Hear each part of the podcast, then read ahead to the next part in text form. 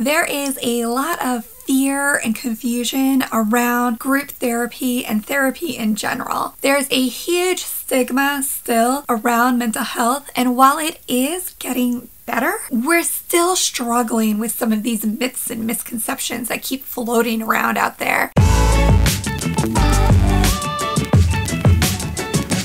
Hear a ton of lies about group therapy, and I'm here to set the record straight. Hi, I'm Mallory Grimste. I'm a teen therapist and I love making mental health videos. So today, I want to just set the record straight on a few lies that you probably hear about group therapy the people in group are going to be judging you. Now, this is a very common fear and misconception. And the truth is, is that there's probably is going to be some judgment. Group therapy is not a 100% judgment free zone. I don't know when judgment got such a bad rap, but can actually be a really positive thing. And just because you have an automatic negative judgment does that mean that you have to stick with it. You have a choice in whether or not you choose to believe that or if you want to investigate and stay curious. And that's actually one of the things that you'll learn in group therapy on how to stay open and curious, not only to other people's experience and perceptions, but our own too.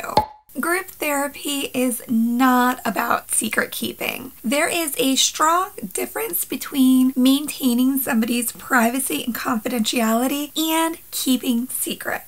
Secrets are this idea that we have to keep something hidden, and there tends to be a lot of shame or embarrassment around those particular scenarios. One of the key components of any good group therapy experience is that not only is the therapist bound by confidentiality, all of the group members agree to keep each other's privacy and confidentiality sacred. So it's kind of the Vegas rule like what happens in Vegas stays in Vegas. What happens in group therapy stays in group therapy, unless that person has given you explicit permission to share that information. In group counseling, much like individual counseling, your learning and growing comes from your own personal perspective of what your experience is within the room. It doesn't make sense to focus on each other's business and spreading that outside of the therapy room. Plus, if you are showing up and participating in group therapy yourself, you're trusting that your fellow group members are not going to do that too. So, why would they do that to you?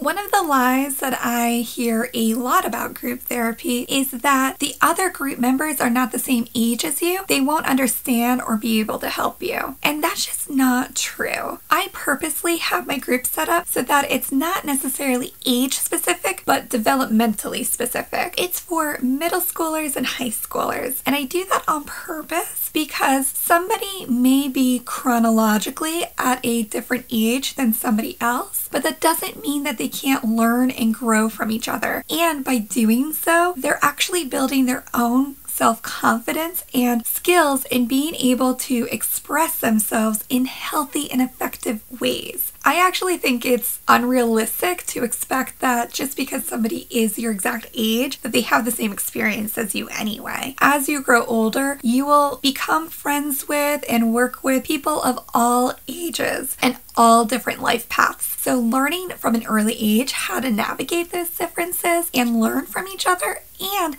stay open to learning from each other is key.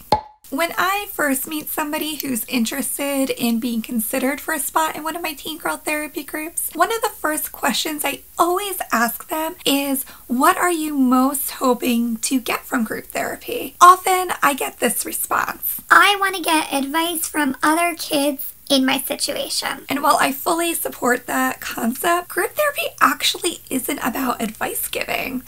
I admit, I myself actually thought that being a therapist meant that I was like a real life advice columnist right in the room with you. But that's actually not what therapy is all about. Therapy is the process of helping you learn how to recognize and listen to your own inner wisdom. We call this your intuition, your inner guide, whatever you want to call it. It's being able to learn from ourselves and feel good about it. while you will learn from other people's perspectives within a group therapy experience, it's not so much about advice giving than it is about considering and learning about other possibilities and then taking all of that information in for yourself and seeing if it's a good fit for you.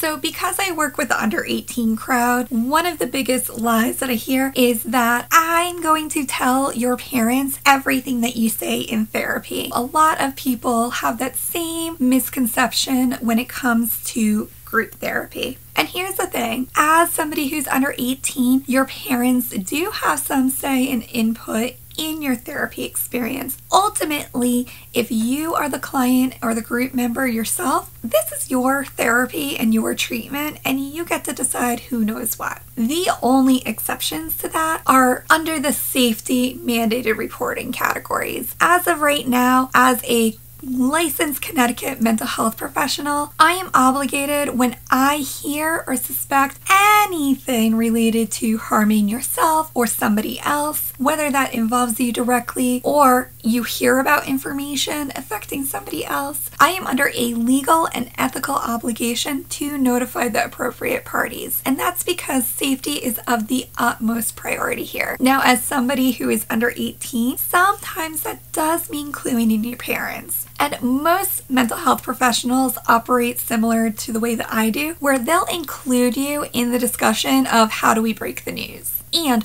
what are we going to do about it? Because just reporting the information doesn't solve the problem. If you want to learn more about Teen Girl Therapy Group, please watch the video on your screen right now where I'm sharing a behind the scenes look. And of course, please make sure that you share this video because you never know who you could be helping. Thanks for watching!